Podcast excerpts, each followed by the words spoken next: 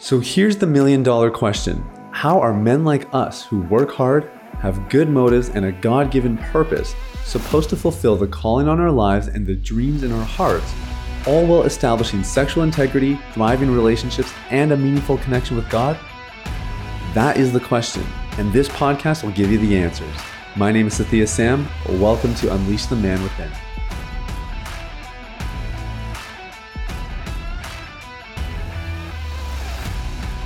Yo, yo, what is up, my man? It's Sathiya Sam here. Welcome to Unleash the Man Within.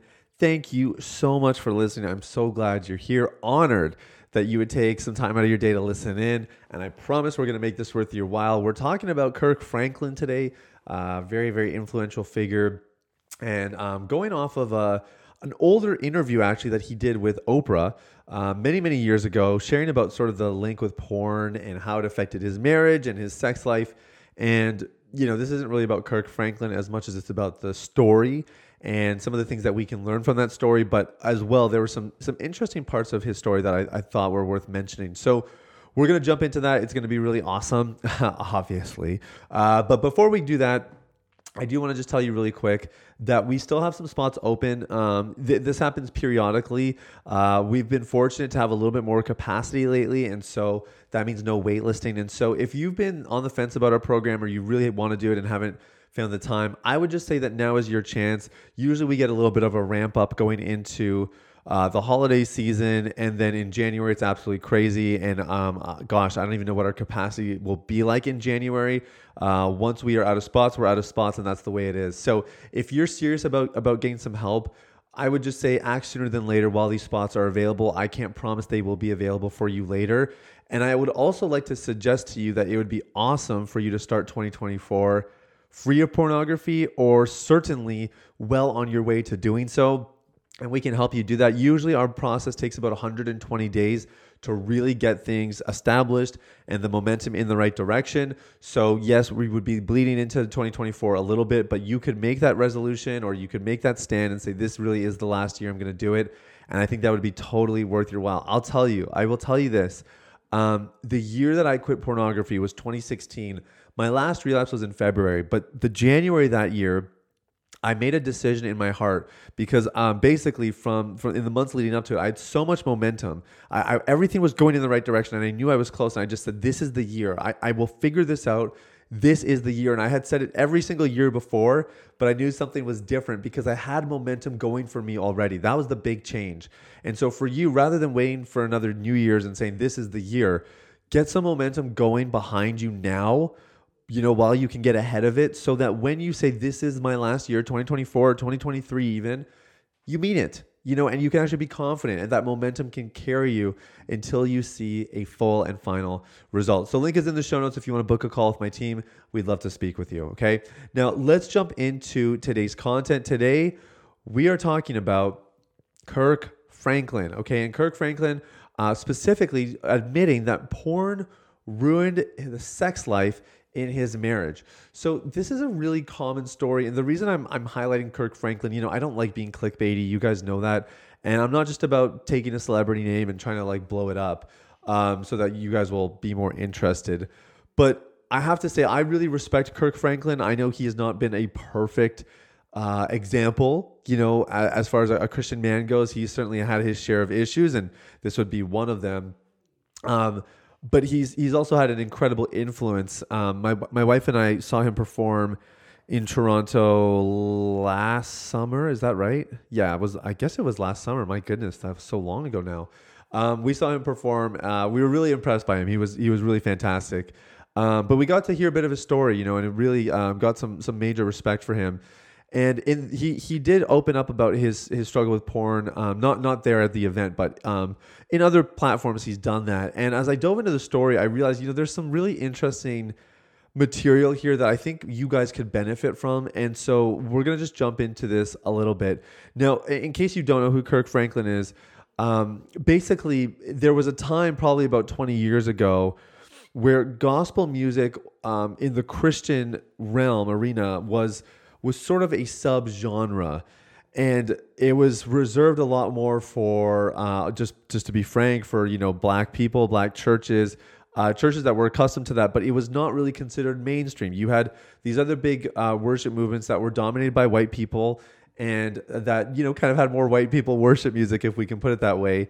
And Kirk Franklin was the first gospel music artist that really broke into the mainstream in a, I would say, significant way. And others had done it as well, but Kirk, Kirk Franklin was kind of like, he was a bit of a, a pioneer at least from my perspective. I know I'm probably going to get some backlash for that that uh, that narrative, but um, that that's c- kind of my view of it.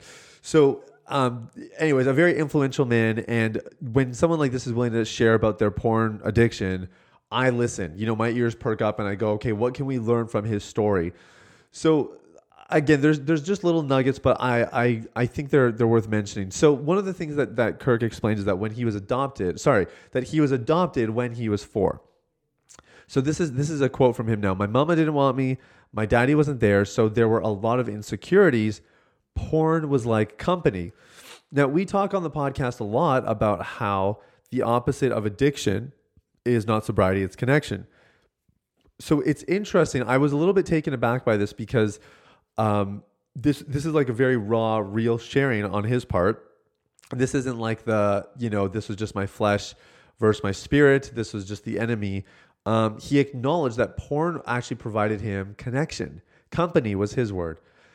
And it's a great reminder for all of us that that often our misbehavior is simply the result of unmet needs. Which means if we can get those needs met healthily, well, then hopefully we do not engage in the misbehavior. My mama didn't want me, my daddy wasn't there, so there were a lot of insecurities.